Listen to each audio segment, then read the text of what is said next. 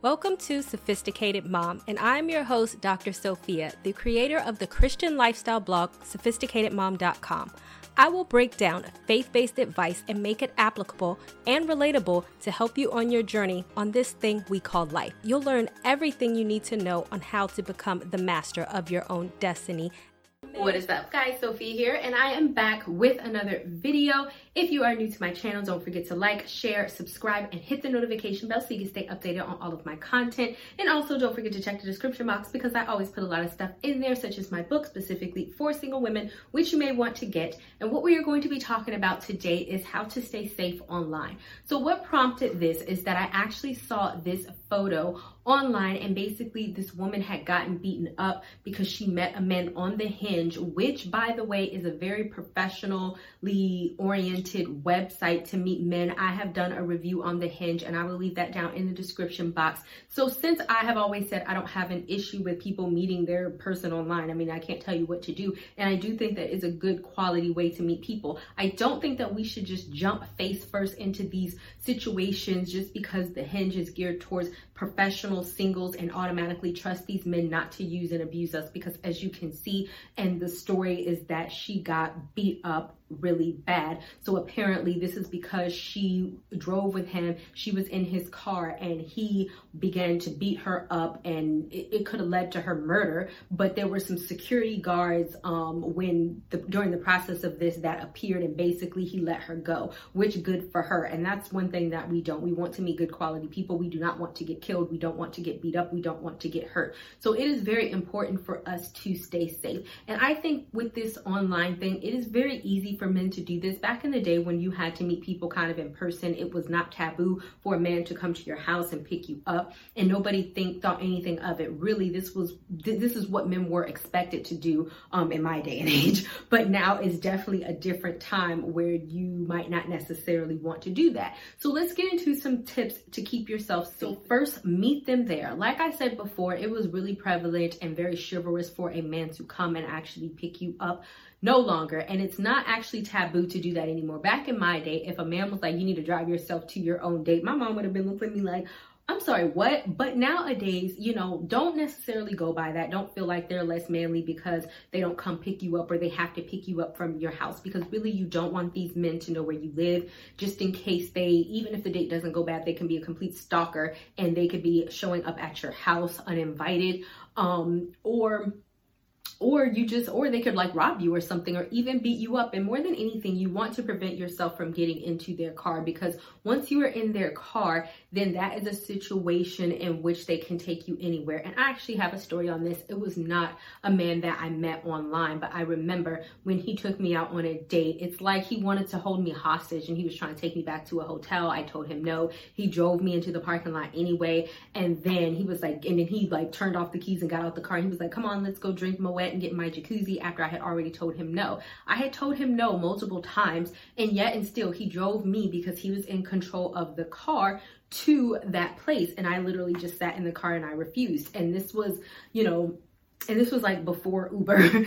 So it wasn't like I could just call an Uber. And then after that, he took me to a secondary location, and in the car, he was like touching me and molesting me. And so it really wasn't a comfortable situation. I remember thinking, wow, this is really sucky, because um, I was visiting Texas um, for school, and he was even visiting Texas from school, but we were both from Virginia. And so he had rented a car, and really I was at the mercy of wherever he wanted to go. And then even like him touching me and me trying to like, you know, I still had to kind of say no in a polite way, because I didn't want to piss him off or like have him kick me out in the middle of the highway, because I still needed to get home. And like I said, these were the days before Uber and Lyft, and so that could have potentially led to a bad situation. So anytime you get in somebody's car, you just don't want to be at the mercy to whatever they want to do to you, say to you, and touch you. And then you're like, okay, well now they have Uber, you can always get an Uber, Uber, but why put yourself through that? You don't want anybody, if you're in their car, to have control over the situation, potentially hurt you, like, or to feel that, oh, I could just touch you and take you anywhere and drive anywhere,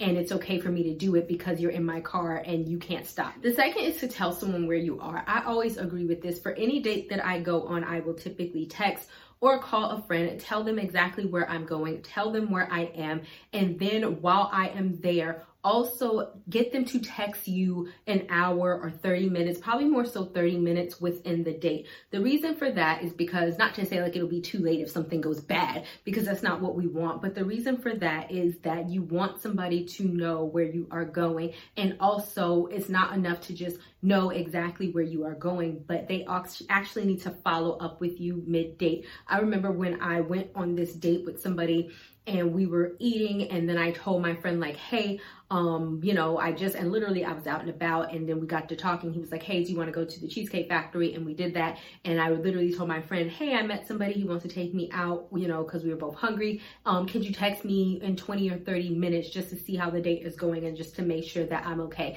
Because even if somebody, something goes bad or it's going horrifically bad, hopefully in twenty minutes, if the person can text you and they don't hear back from you, then they can notify somebody.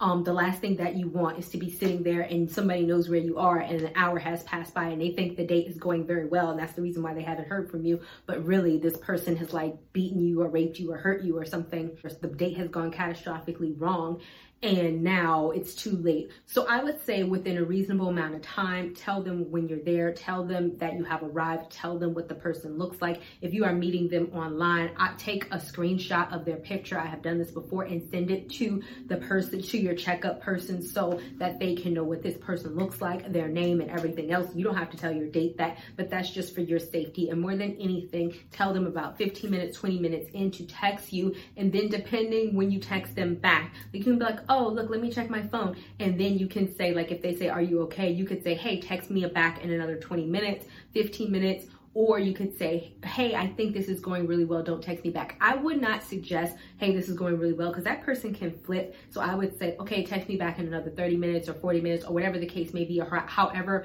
long you think you're going to be there. And then once you leave from that person, also call or text the individual. I suggest calling just so that they know, like, hey, I can hear you. I know everything's good and no- nobody's holding you hostage and making you like text something. So I would suggest calling once you have left and once you are on your way home, um, your designated person, so that you, so that they know that you actually have left the date and that you're on your way to your house. And the last is to always be vague about yourself. Even when getting to know somebody online, you can tell them the important things about you in order to get to know you, but do not tell them where you work. Do not give them specifics about where you live. I'm a single mom. Do not give them specifics about your child's name, where your child lives, pictures of your child. I have online dated and people have pictures of their kids. Do not do that. And also, I know like one time, and he, you know, was a doctor. I think I was on Lexi. I think it was. And literally he was like, oh, I see that you're in that this area because he lives in this area. Where is it exactly that you live? Don't answer those questions. Just be very vague. Like, oh, I live near blah, blah, blah. And that thing could be like five miles away from you, right? So really try to be private in the specific things that they're asking you, that they can try to find you or identify you. And the reason why you want to do that is because, once again, um, you don't want them to be able to stalk you, find you, or or if the date goes bad, to find you later on and like try to kidnap you or something crazy. You kind of want to keep all of that stuff private, at least until you're able to date and determine who they are and if you want to see them again, or if in the future you actually want them to know where you live. All right, guys, so those are my tips on how to keep yourself safe during online dating. Remember, please do that, because this story was definitely so heartbreaking. I don't want anybody getting hurt, kidnapped, beat up, or anything like that. Definitely protect yourself. It doesn't matter what site that you're on. It doesn't matter who Who the man say he is, because anybody can be anybody online. Just be sure to protect yourself, and I definitely hope that these tips help you do that, and I will talk to you another day, another time. Bye, guys. Not ready for the show to end? It doesn't have to. You can head over to my site where you can read hundreds of articles, and also you can feel free to shop my store where I have all of my products for sale. And last but not least, for even more video content, feel free to visit my YouTube channel where I talk about a wide array of content. Thank you guys so much for tuning in, and until next time, stay blessed.